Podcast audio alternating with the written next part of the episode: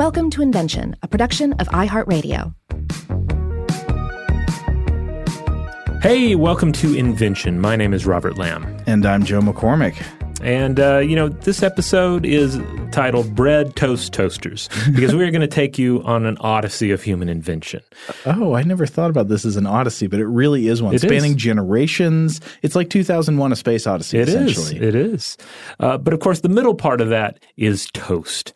So I just wanted to take a second for us all just to consider the slice of toast, a thing that, when done right, is absolutely exquisite in its own right, but also serves as an excellent base for so many other fine taste sensations. Wouldn't you agree? Oh, I absolutely would. I there is a, a food combination that I, I don't know if it can be topped. It might especially be a Southeast United States kind of thing, but uh, we're in tomato season Mm-hmm. Oh, yes. right now. Uh, you know, it's July, especially getting into August. That's like peak tomato season.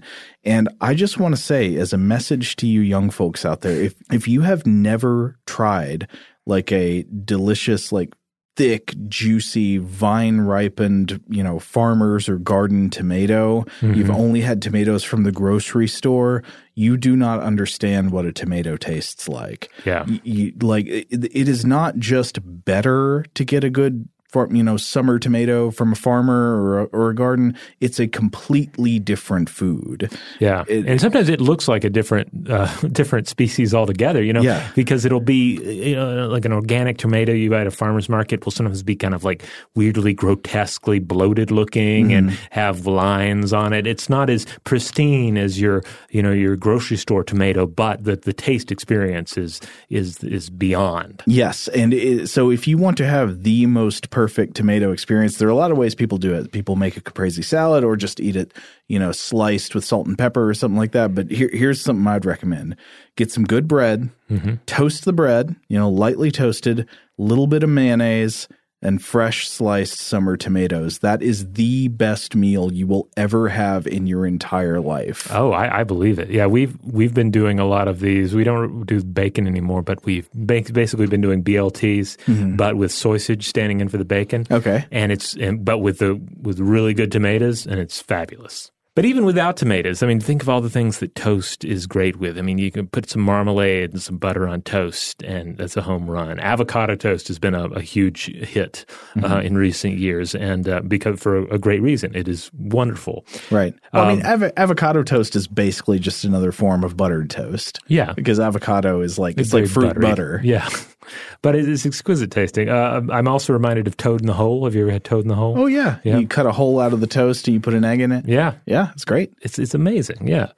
So uh, we're gonna, but before we get back to toast and what toast is, we should talk about what comes before toast, and eventually we'll get into what comes before that. Uh, but let's talk a little bit about the other great wonder, one of the greatest inventions uh, that humanity has ever de- devised, that being bread itself. Right. And it's possible to argue that bread is one of the inventions that made human civilization. It's sort of a, a culinary chemistry project because it's not something you find in nature. Bread is a thing that certainly had to be invented. And it's this thing that turned the seeds of hardy grass plants into a scalable staple food that could provide lots of calories to feed settled populations and, and big settled populations. And before the cultivation of grain crops, most of the time, humans wouldn't be able to grow and store enough food to survive in large numbers in one place, like in settled cities. You'd have to keep moving around and constantly foraging for food through the hunting of animals or the gathering of wild plants. The, the the main strain of thinking about the origins of cities and settled human population is that the cultivation of grasses yielding grain crops massively increased the efficiency of human food production. So you could get like way more stores of ready calories with less work. And the the thinking usually goes that this is also uh, what made possible the diversifying of human labor. Since not everybody had to be involved in getting food all of the time, more people could be able to spend more of their time on other types of projects. So crafts like pottery and weaving and the creation of tools and weapons and other technologies, the education of children, the creation of literature and music, religious rites and duties, and all these other things that we come to associate with human technology and culture. And there's certainly a case to be made that cereal crops and the bread that was made with them played a huge role in making all this possible that led to the modern world. Now, as for bread itself, of course, there are a bazillion different ways to make bread, right? Uh, the, the most essential components uh, to pretty much all bread recipes are water and a flour based on some type of grain from a grass plant like wheat. So to make wheat flour, of course, you you got to take the fruiting body of the wheat plant, which is the uh, the kernel or the seed. And the wheat plant, by the way, if you've never actually looked up close at the part of the wheat that you eat, you know, wheat is a grass. It's like this huge tall grass, and it's got this thing on the end that's got the seeds in it. It looks kind of like a furry rattlesnake tail yeah. at the mm-hmm. top of the stalk. So it's got all these rattlesnake tails, and you've got to take those rattlesnake tails off, get the seeds out of them, and then process those seeds and grind them into a powder. And of course, that powder is the flour. And then uh, to turn the flour into bread, you have to hydrate it with water. And if this is like a flat or unleavened bread, you can just add any other seasonings you want and bake it as is in an oven or on a hot surface. And this will tend to produce, of course, a relatively like flat, chewy bread, like kind of like a pita or like a tortilla. But the most common type of bread we're familiar with, and the kind we think of when we're making toast, is of course bread that has some kind of leavening, mm-hmm. which is an agent that will create gas bubbles inside the dough that cause it to rise. And these bubbles, of course, increase the volume of the dough. They make it rise, but they also give the bread a softer texture. And in the modern world, we've got tons of different kind of ways of getting bubbles into bread. We've got chemical agents like baking powder or baking soda, and they create gas bubbles through chemical reactions that happen after the substances are added to the dough. Uh, but you can also create a kind of forced mechanical leavening just by like incorporating something like whipped egg whites, uh, where, where like the air whipped into the egg whites forms gas bubbles that expand when you cook it. But of course, the more traditional method of leavening is to use biological agents like yeast. And here, for, uh, for for listeners of invention and stuff to blow your mind, we bring things back uh, to the, the, the fungal legions. Is this Zuggtmoy here? Yeah, this is the kingdom of Zuggtmoy again. Oh, yeah. Awesome. Yeah, Zuggtmoy comes in yet again. Uh, with, it, so many of our best inventions are Zuggtmoy derived. so yeast, of course, is a type of single-celled fungal microorganism found all throughout nature and even in and on our own bodies. Uh, and the, the, strain most often used today is baker's yeast, which is the fungal species Saccharomyces cerevisiae. Uh, so baker's yeast actually also serves as the fermentation agent in the making of beer and wine. So like when yeast consume carbohydrates, uh, the yeast produce waste products. Those waste products include CO2, which is the gas that makes bread rise, but they also include ethanol, uh, which is alcohol, which uh, of course that's what adds the alcohol content to beer and wine when it ferments. And I, I do think it's generally true that that uh, you know bread made with yeast is alcoholic to a small extent. It's not mm-hmm. alcoholic enough to get you drunk, but right. But uh, it's but it's there. Yeah, yeah. Uh, and is, so of course there are so many cultural variations of bread all around the world using different grains to make the flour. Like the different grains include like oats or rye, barley, millet, maize, sorghum, and you got all the different cooking methods, different leavening agents, different seasonings. It's an entire world of cuisine. I mean, I think there's a, a good reason that you've got like cooking and baking. You know, mm-hmm. like baking is it's not just bread, it's you know pastries and stuff too, but like this whole other sort of half of the cooking world is focused on bread like things. And is it any wonder that the, some of the bread like things end up taking on magical or spiritual uh, uh, potency? Yeah. Be it uh, you know, be it as part of say a, you know a Western Christian tradition of uh, of taking Holy Communion, mm-hmm. or or certainly uh, examples from Mesoamerican culture where uh, where where the, the use of maize in in food uh, products, you know, in, in some sort of a flatbread and all, it was considered the you know the the body of a god. Mm-hmm. It was uh, something you ate in silence because you were partaking of something holy. Oh wow! Well, there is something mystical about bread because I, I, think I was hinting at this a minute ago, but uh, you know, it's not apparent in nature. Mm-hmm. Bread is something that was truly an invention. It's not like something you discovered that was already out there waiting. Like you had to put together a bunch of different uh, like steps in this process. You know, you had to get the the seeds from these grasses and you had to grind them up into powder and you had to get that powder wet and make a dough out of it. And if it's leavened bread, you had to add some kind of leavening agent to make it rise or allow, you know, natural yeast to get into it that would uh, let it rise. And then you had to bake it at the right temperature and all. It's just like, it's not something that's obvious. So you have to wonder who invented this? Like, where did all this knowledge and process come from? Well, let's talk about it unfortunately, it's another one of those that is that that is lost to history. Right? There's no known inventor of bread. It's one of these great world-changing inventions, like the wheel, that we can get some clues about, but which you know the the ultimate origin vanishes into prehistory with no single point uh, from which all of it comes. But we do have some general knowledge about the origins of bread and bread-like products. Uh, so.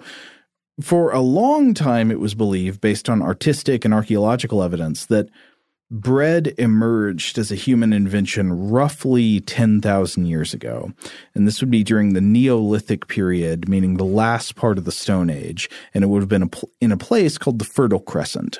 Now, the Fertile Crescent is this sickle shaped expanse of arable land. It's land where you can grow crops, stretching from the eastern Mediterranean over into Mesopotamia. And uh, so from west to east, it sort of starts down in the Nile River Valley in Egypt, and then it travels up along the eastern Mediterranean coast through like Israel, Palestine, Jordan, Lebanon, Syria, and it goes up through southern Turkey, and then it goes back down through Mesopotamia, through Iraq, and parts of Iran. And the first wheat crops that were domesticated in uh, in the, the Fertile Crescent to make the earliest bread during the Neolithic Revolution would have been uh, ancestral grasses like emmer wheat, which is E M M E R, emmer wheat, or einkorn wheat. These are grasses that uh, that are they're basically other strains of wheat, kind of like the wheat we we grow today, which is just known as common wheat.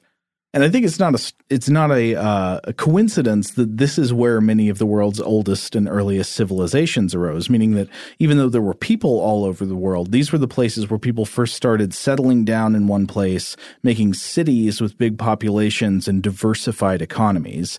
And these cities had to be supported by grain agriculture, and a lot of that grain was, of course, used to make bread. And and this has sort of been the story for a long time, but really interestingly, just in the past couple of years, it's been revealed that at least some humans were making bread thousands of years before this Neolithic agricultural revolution, before all the farming in the Fertile Crescent started. So the paper in question here talking about this discovery was published in uh, PNAS in 2018 by Amaia Arranz-Otaegui et al. And uh, so basically, the story goes like this: A few years ago, there's this archaeobotanist, somebody who studies ancient plants, named uh, uh, Amaia Arranz-Otaegui. I hope I'm saying that right. Uh, and uh, she was uh, studying ancient human campsites in Jordan. And specifically, she was looking at an excavated cooking site from about 14,000 years ago. And this would have been a camp of a people known as the Natufians, who were a culture of hunter gatherers who lived in this area in the time between the Paleolithic, the old Stone Age, and the Neolithic, the, the more recent Stone Age, uh, between these two technology regimes. Would have been roughly 4,000 years before settled agriculture started to take over, before we believed previously that humans invented bread. And then the Natufians survived on a hunter gatherer basis. They, they did a lot of hunting, and their fire pits and food waste sites were full of bones of wild animals that had been killed during hunts and eaten. But at this particular site, uh, Arranz-Otaegui also found charred remains of some kind of plant matter. And so I was reading about how uh, what she did, she took it to a colleague named Laura Gonzalez Carretero at University College London, and they discovered that these charred food remains were breadcrumbs. Hmm. These hunter gatherers were making some form of bread thousands of years before we previously assumed bread had been invented. Now, the flour used in this ancient bread had two main ingredients. It was einkorn wheat, which is again it's a wild strain of wheatgrass, and then it was the roots of club rush tubers, which is a type of flour. Um, and then it was a lot, there were some other things in there also, like some spices like mustard and uh, other trace ingredients like barley.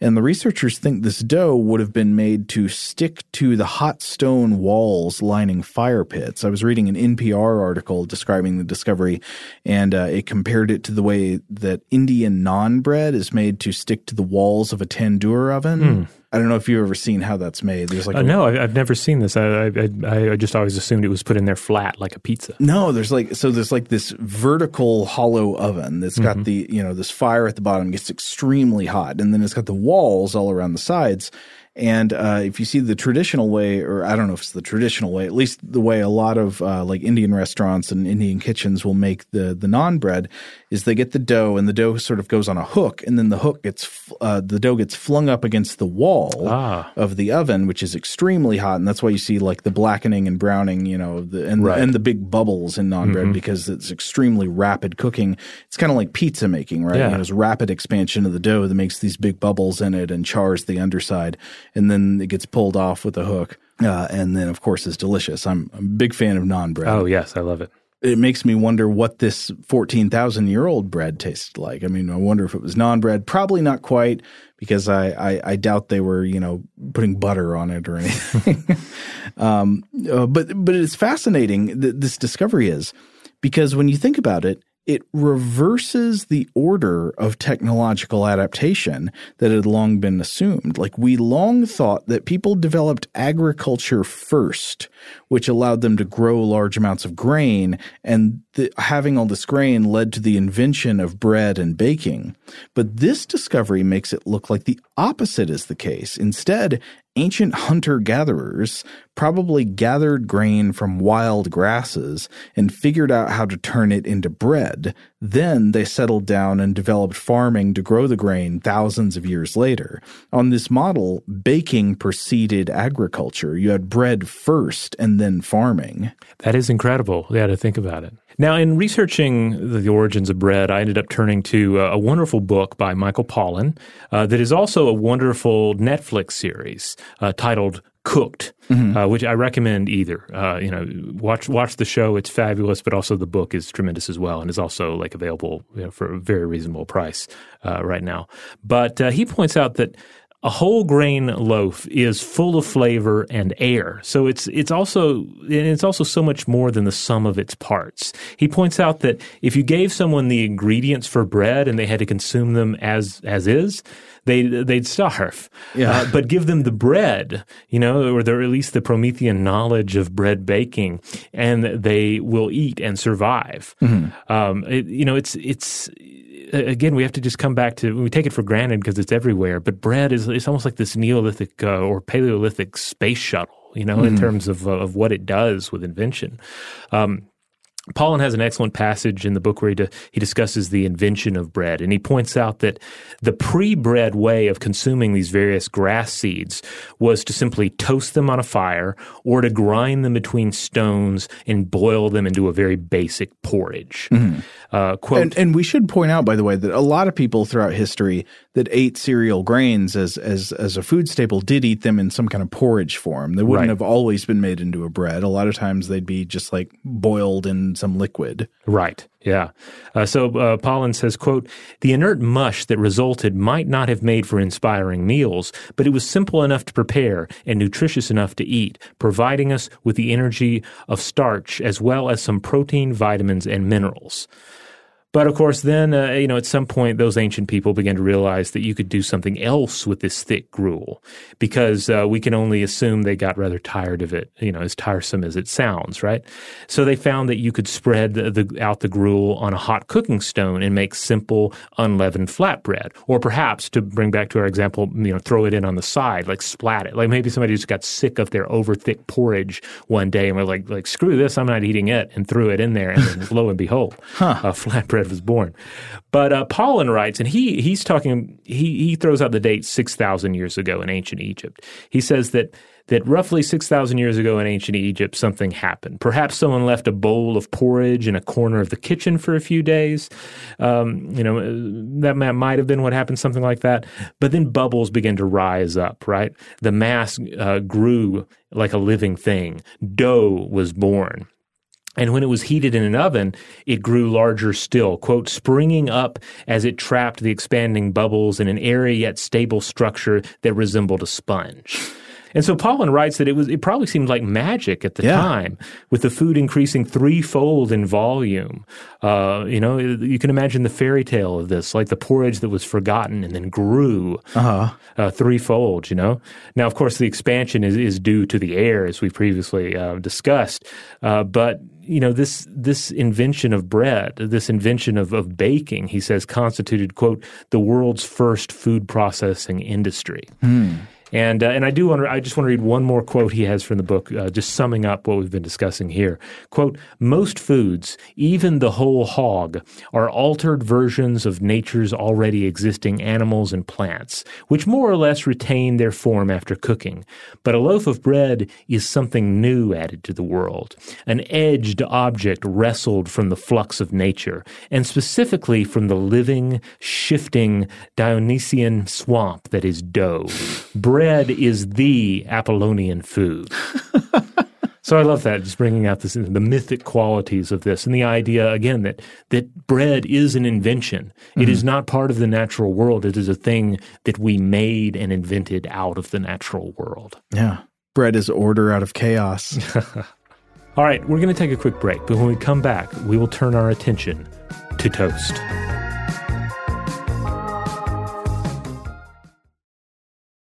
All right, we're back. So we've got bread. The next logical step is to make some toast. Let's discuss how that came about. All right. Well, first of all, it appears that toast is also a tradition stretching into the ancient world. We don't know for sure, but it's probably, I mean, we just have to assume not much younger a tradition than bread itself, right? Because in a way, toast is just a continuation of the cooking process of bread uh, by, you know, you slice it and further expose the bread to heat, scorching it. And this, of course, uh, you know, we do it because it contributes to changes in both the texture and the taste of bread. So it further dehydrates the bread and helps make it crisp, which uh, is useful for some some things we want. But also the, the flavor changes are, are a big thing going on there. You know, Toasting bread causes browning of the sugars and the amino acids that make up the natural proteins within within the bread, and uh, th- this complex set of chemical reactions, all taking place during browning, is collectively known as the Maillard reaction, and it's generally why browned food tastes so good. Like different versions of the same thing are taking place whether you're toasting bread or searing steak on a grill. Uh, the browning is the evidence of this huge suite of complex chemical changes that produce new compounds with interesting flavors and aromas that we associate with roastiness, toastiness, nuttiness, meatiness, and all these other flavors that, that are so good when we when we give food a good browning. But not so much when we blacken food completely and turn it into burned food, Right. which tends to yield a kind of bitter charcoaly taste. Yes, toast, good. Burnt toast, no.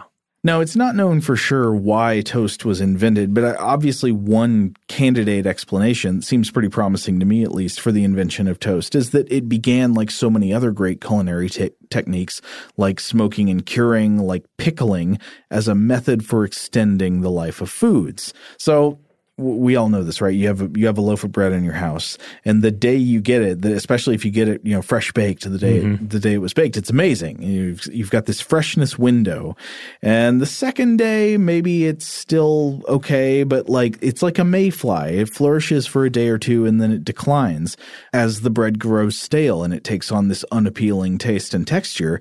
And here's where toasting comes in. It's a perfect resurrection method for fresh bread that is no longer fresh toast, you know, toast some less than fresh bread, and it's a whole new thing, right? Yeah, it's a way of sort of bringing it back to life. I can also imagine that if one were in a, uh particularly frigid uh, climate, uh, that it would make sense to resurrect your bread. That might not not not only might it be uh, going a bit stale, but it also might be uh, rather cold or even rock hard, Yeah. and would need to be reheated for comfortable consumption. Yeah, totally. Uh, but while so of course of course toasting does remain a good way to resurrect bread that's fallen beyond its peak of freshness.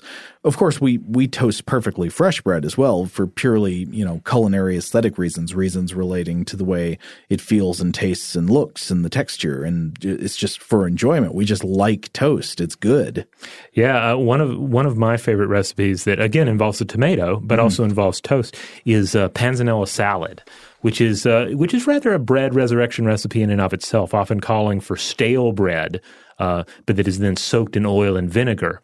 And this seems to date back till at least the 1600s when uh, uh, an Italian artist by the name of Bronzino uh, sang its praises. Mm-hmm. But uh, you also find other recipes that call for like for, for fresh bread that is toasted, and the bread takes on, in in in, in my opinion, a very like meaty consistency. And um, you know, and I guess it's because you have a you know all these com- these flavors coming together. You know, you have some balsamic, you have some olive oil, you have the tomatoes themselves, mm-hmm. and then the the just the texture of the the toast or bread. Yeah, well, so toasted bread because it's undergoing the Maillard reaction to a degree, it gets that kind of roasty flavor, which in some ways tastes kind of meaty to us. Mm-hmm. Then also, if you got tomatoes in the salad, tomatoes have a lot of glutamates in them, yes. and that's also something we associate with a kind of meaty taste. But again, the end result is like just another level beyond bread. Oh yeah, you know, and the toast just feels that much more removed from the you know the original like just grains that have been collected from uh, these various grasses. Yeah, uh, it's a wonderful journey through human history. Now, I guess we should maybe turn to the toaster because while we have some clues about the circumstances in which bread and toast arose, we don't know who ultimately invented them. That, you know, that that's just in the fog. But we do have some indications about toasters in history, right? We, we know where these came from. Yeah, absolutely. I mean, obviously there are plenty of just very standard ways you could toast a piece of bread. Put it on a stick, leave it on that baking stone, uh, grill it, uh, you know, put it in one of these ovens that you've constructed and so forth. But at least in the early 19th, 19th century, we begin to see specialized toasting apparatuses for toasting bread over or adjacent to open flames. And many of these were pretty straightforward, just a metal framework in which to brace slices of bread, all at the end of a, like a long handle so you're not burning your fingers off. Uh-huh. And some of some of these hearth toasters even had a swiveling mechanism so that you could like toast one side of the bread, then swivel it around and toast the others. Uh-huh. And these methods all work perfectly well today, just as they worked in their inception. So why invent a toaster in the modern sense of the word? Well, it all comes down ultimately to our busy lives in the kitchen and beyond the kitchen, because the, the beauty of a toaster or a toaster oven is that it allows us to automate our toast making somewhat. Uh, stick the toast in, start the machine, busy yourself with coffee, eggs, or what have you, mm-hmm. and not have to worry as much about the house burning down in the process. Um, you know, in a way, we're talking about building towards a toasting automaton or you know a toasting robot. Right. So, a few key uh, features factor into all the, of our various attempts to elevate toasting technology. But the first and most important was the creation of an electric heating system to eliminate the need for gas or open flame. Yeah, now we kind of take electric heating elements for granted today, don't yeah. we? We don't realize that this was was a difficult problem at one point. Yeah, it was trickier than you might imagine because you you need to create a heating element, you know, something that can be heated up due to an, an electric current but it also it has to it has to be able to sustain repeated high temperatures and not fail. You know, it needs to be able to heat up, heat back, and then cool back down, and up again and back down. And uh, and so you know that was something people worked at for a while. Uh, in the history of making toast from Haegeli.org, the authors point to Albert Marsh's 1905 uh, nichrome filament wire uh, with an alloy of nickel and chromium being like the key advancement here. Uh, it was both safe and durable when heated by the electric current. Hmm.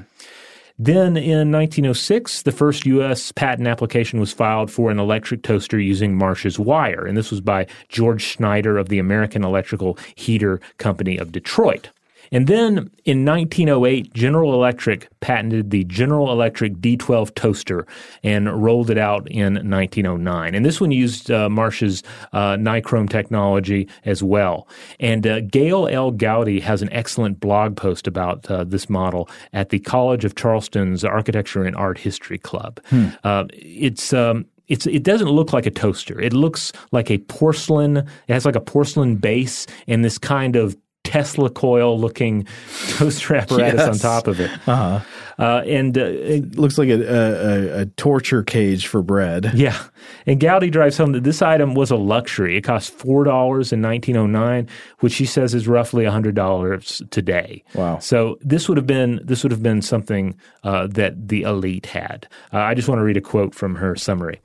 Quote, a General Electric advertisement from 1908, taken from the Library of Congress, depicts two well dressed women sitting at a table leisurely having breakfast with their D12 toaster, complete with a floral design on the ceramic base, sitting beside them. Women were the main target for General Electric's advertisements because they were seen as the consumers of the household. One major selling point was the ability to, quote, get out of the messy kitchen and be able to join your company in, quote, the comfortable dining room. This made the D12 toaster not only a more practical and efficient way to toast bread, but also a way to show off to others. Hmm. So, you know, conspicuous it, toast consumption. Yeah, you know, and it's like it's a way of like, oh, we can make bread at the table. It's almost like a like a fondue pot for toast, you know? yeah, okay. But it was a hit and it proved the first commercially successful electric toaster.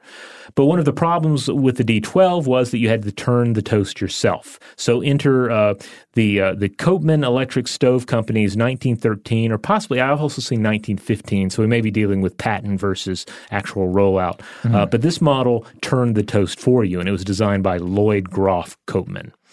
Then in 1919, Minnesota, a Minnesota mechanic named Charles Perkins Strite created a restaurant grade toaster, and in 1921, he patented the automatic pop up toaster. Ah, this is the one that's in all the movies. Yeah, this was this was a key advancement. No longer was it merely a little electric gadget that allowed you to toast bread at your table in like this kind of fondue manner. This was a design that timed your toasting to prevent burnt toast, popping it out of the heated interior when it was finished. Waters Genter of Minneapolis began uh, selling a redesigned version in 1926, and this was called the Toastmaster. Mm. And in this, we had a pop up home toaster that browned both sides at once via a timed heating element with ejection. The modern toaster was born, and really, it's essentially the same design that's widespread today, though this was much bulkier. Yeah, it looks huge. Yeah, it does. It looks like it looks like a like a, a huge toaster on top of another apparatus. It looks like an, like its own little oven. It looks like a toaster on top of a slot machine. Yeah. Now, now we could easily spend the rest of the episode just discussing the various technological improvements, then bridge the gap between the Toastmaster and whatever you have in your own kitchen. Uh, we could also focus on its siblings, like the toaster oven, which is much much the same principle, except it's essentially a small oven and it's a lot more versatile. I, am more of a toaster oven kind of person. Uh, yeah, I, yeah you can do a lot more different kind of stuff with it. Yeah, that's what we have in our house. Um, then there's also the conveyor toaster, which dates back to 1938 or so, and is uh, I'm sure anyone who's ever enjoyed a continental breakfast at mm-hmm. a hotel, you've seen this. You know, right. you, it has a little conveyor, and it, it takes the toast on a little journey that heats it and then drops it out at the bottom. Uh, yeah, I unfortunately at one time I remember uh, was around some high schoolers who were fooling around with one of these things and it sort of caught on fire. Oh, uh, I think they were putting stuff in it that shouldn't go in it. It got yeah. stuck in there or yeah, something. Usually, the only place you encounter it is in uh, you know like a continental breakfast situation. But uh, I think the beauty of this episode is that at this point we return to bread itself and consider the way that the toaster changes bread. And we've already discussed how baking was, you know, again in Pollan's words, quote, world the world's first food processing industry. Mm-hmm. And in the 19th and 20th century, this all continued, and we saw what Paulin referred to as, quote, the reductive logic of industrial bread baking. Because to feed the needs of the toaster, you need rather standardized bread slice sizes. And this led to the invention of machines to pre-slice loaves. So Otto Friedrich Rohwedder is credited with inventing the world's first commercial bread slicing machine.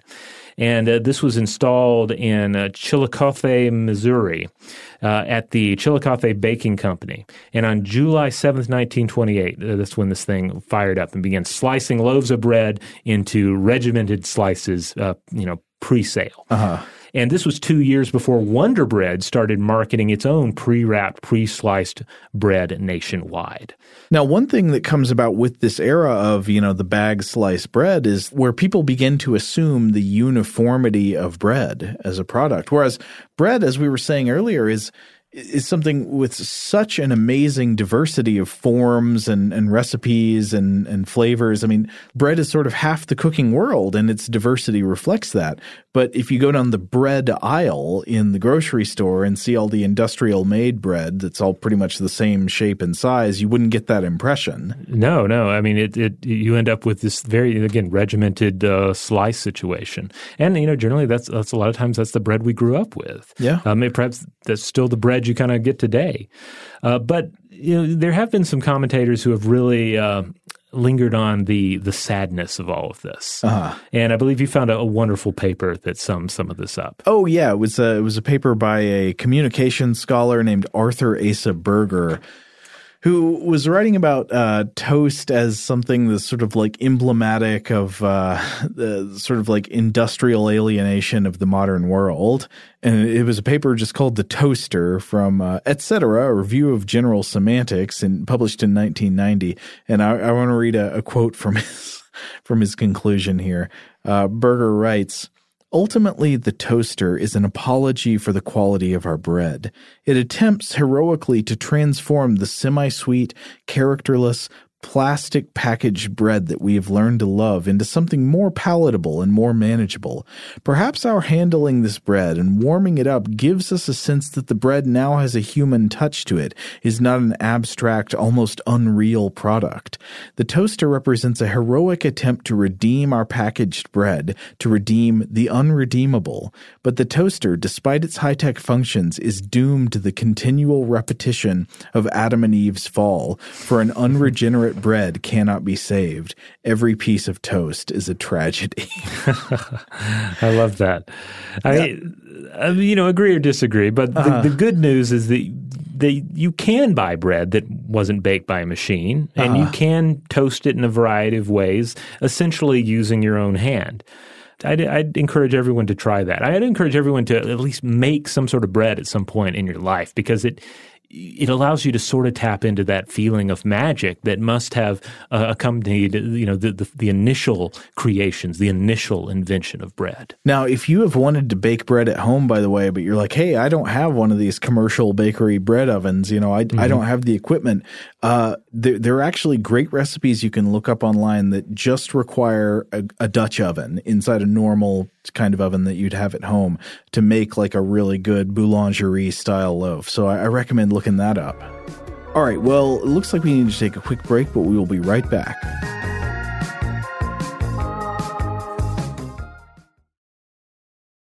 All right, we're back. So we've talked about the birth of bread. We've talked about toasting. We've talked about this fabulous invention, the toaster. Wait, we've talked about one kind of toasting, but not another kind of toasting. Oh, what kind of toast? Oh, yes, of course. We haven't talked about the toast. Uh, here's to your health, right? Mm-hmm.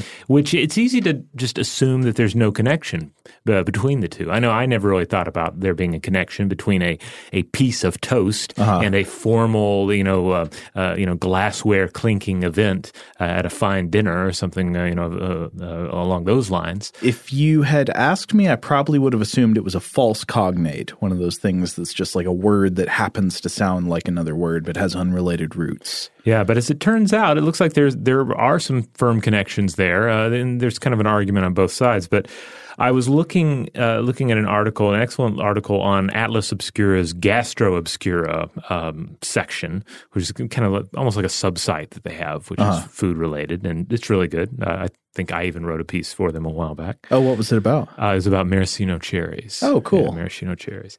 Uh, but anyway, this particular piece was by Anne Ewbank, and it was titled "Toasting Your Friends Once Involved Actual Toast." Okay, convince me. All right, so but here's how it goes. Uh, as uh, Ewbank lays it out, basically there are a few different theories about where toast comes from, mm-hmm. as in like toasting someone. One relates to a 16th century German practice of shouting the Latin word uh, "prosit," meaning "May it do you." Good. Yeah. But another is that it ties in with the history of putting toast in alcohol. That uh, sounds weird. Well, it, it, but but but does it? Wait wait till you, you okay, hear more. Okay. Specifically, uh, toasting with beer or wine that is garnished with bread. Hmm. Okay. The, I, somehow beer or wine makes more sense. What I was imagining was a vodka martini like Mm-hmm. James Bond drinks, except instead of the little toothpick with an olive in it, it's just a piece of toast. Well, I'm all up for some inventive garnishes. And in fact, a few years back, I found a cocktail recipe on, it was on the Hendrick's uh, Gin website. Oh, okay. You know, generally these, you know, big uh, alcohol brands will have recipes on their website, and, and Hendrick's is, is no exception. Mm-hmm. Uh, and they had a recipe for a cocktail that I, I don't think it's hosted on the current version of the site, but it called for some sparkling wine. It called for, I believe, some bitters, uh, some marmalade, I want to say, kind of muddled in the bottom, uh, some gin, of course. And uh, it was a re- really good drink, but it also called for a garnish of a small piece of toast, which at the time I was like, well, that's weird. And I'm, I'm just going to skip that part because uh, I don't really understand it and I don't want to like additionally like make toast for the drink. So, you know, I just kind of skipped over it. I would have probably been into it had I had it at a restaurant. Uh, but I just hadn't thought about it since until I started reading this article. So, uh, when we get into this idea of beer and wine combined with toast, it relates to sops. Sops. Yeah, sops, as in as in to like sop up something. And sops were chunks of of sodden toasted bread uh, in a bowl of warm wine. If you were uh, you know medieval upper crust, uh, and a mere high calorie piece of ale soaked toast if you were part of the ample underclass in medieval times in medieval Europe. Uh, and uh, the author also adds, "quote uh, The English even covered apple trees in cider dipped toast as part of an ancient ritual for a good harvest." So with sops, we're generally talking about white bread uh, toasted and then flavored with sugar, ginger, or herbs, and then the uh, the British supper and soup. Uh, even derived from sop, apparently. Milk sop, as an insult, is also derived from this word. Uh, while sop became less essential to European cuisine, French onion soup is supposedly a survivor of the custom. Oh, okay. French onion soup, of course, you know, it generally has like that big piece of bread in there, which I think is something that either you love it or perhaps that turns you off a little bit. Um, there being like essentially a big soggy piece of bread in your soup. Oh, which uh, camp are you in? I like it. I, I do think Yeah. it's it's definitely a soup that needs to be. I like to eat it right away. I don't think Yeah. you should let it completely disintegrate in your soup. Right. Well, I think it's one of those where it helps to have one of those, uh, you know, crustier, chewier, kind of high protein breads, uh, Mm-hmm. you know, with like a chewy gluten matrix. Th- those work better in that kind of thing than like a, you know, soft, cakey kind of bread. Right, and of course it's a, it's traditionally a, a meat based soup, but there are some excellent mushroom based recipes for it out there. Oh, because yeah, usually they would have a uh, beef broth Yeah. base. Yeah. That's generally true, though. That uh, that mushrooms make an excellent substitute, like a vegetarian substitute for beef flavor. Mm-hmm. Like anything that calls for beef broth or anything beefy, you can put mushrooms in there, and I think you'll have more textural differences than taste differences. Actually, Yeah, it'll bring on like an, an umami kind of a flavoring, right? umami, yeah. umami, Yeah. umami, unami. uh, yeah, I mean, I remember even like growing up, like occasionally we would have a, when we were you know eating meat as a family, like the mushroom gravy would be brought out as a way to enhance a cut of meat. You know? Oh yeah. Um, uh, so you know, it makes sense that even even in, if the meat is completely gone, the mushroom or mushroom gravy or some sort of mushroom based uh, flavoring will do the job. Yeah, a great a great cooking tip. If you ever uh, use dried shiitake mushrooms in your home, uh, and you you know reconstitute them in hot water to heat them up, don't just use the mushrooms and throw out the the broth. That broth that you reconstituted them in is gold now. You can like reduce it, you can freeze it, you can use it in soups and anything. It tastes amazing. Another survivor of this uh, this SOP's legacy is apparently wassail. Um, I don't think I know what that is. you know it's a the traditional uh, like holiday uh, punch type be- type beverage. Okay. Here we go, wassailing that that sort of uh, thing, yeah. What, like taking the punch out or getting punch or what? Well, this- like the- bar the- hopping. Yeah, kind of like you know the the holiday sharing of the punch, the the wassail tradition. But apparently, like traditionally, it also had toast in it. Here, here we go. A boozing is what that means. Yes. Okay. And then toasting each other's health became apparently became more of a fad in the 1700s, and the name indeed may derive from the fact that these uh, beverages that people were toasting with were often topped with sops. Huh. Okay. It does make me wonder if if sops will ever make a real comeback. You know, if uh, say 20 years from now, like the new trendy restaurant in New York will be all sops based.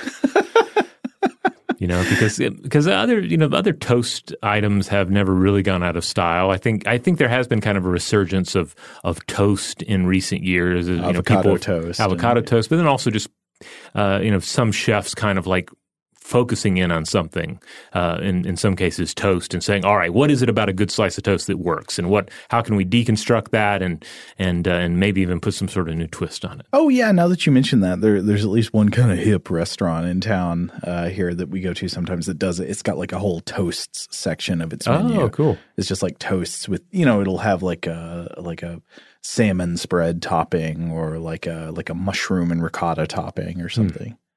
Yeah, and I wonder if there. This would be interesting to hear from anyone out there who is, you know, who's who's active in the, the culinary world or the mixology world. I would I would love to know if anybody is is attempting to bring back the toast garnish. Was that a Hendrick's drink that I saw online? Was that just kind of a flash in the pan, uh, or just like a, a you know a, a, a lone survivor of the tradition, or is there anybody out there saying, hey? We used to put toast in our drinks and we should do it again. It's essential. Stop trying to make toast drinks happen, Robert. It's not going to happen.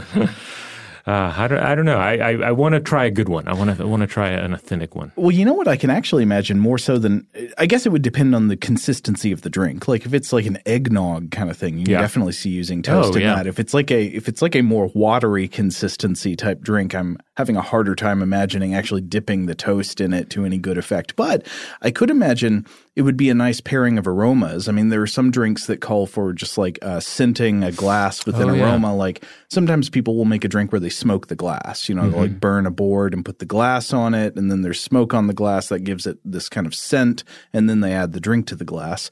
Yeah, I could see a similar thing happening with toast because toast is such a pleasant aroma, and that smell might pair well with some types of drinks. That's like true. with uh, I don't I don't know with what liquors, but you know it, you can imagine that. Yeah.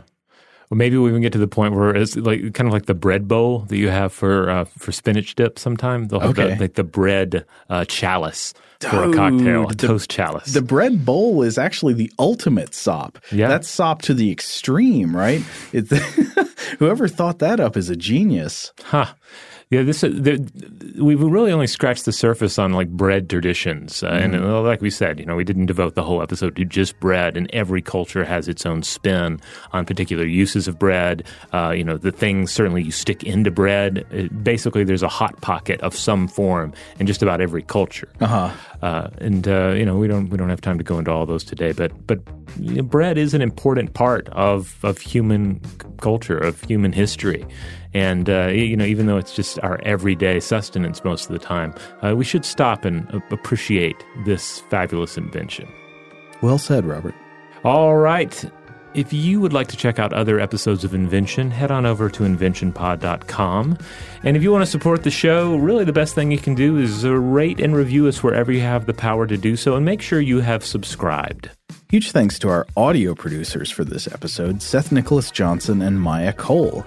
If you would like to uh, get in touch with us to let us know feedback on this episode or any other, to suggest a topic for the future, or just to say hello, you can email us at contact at inventionpod.com. Invention is a production of iHeartRadio. For more podcasts from iHeartRadio, visit the iHeartRadio app, Apple Podcasts, or wherever you listen to your favorite shows.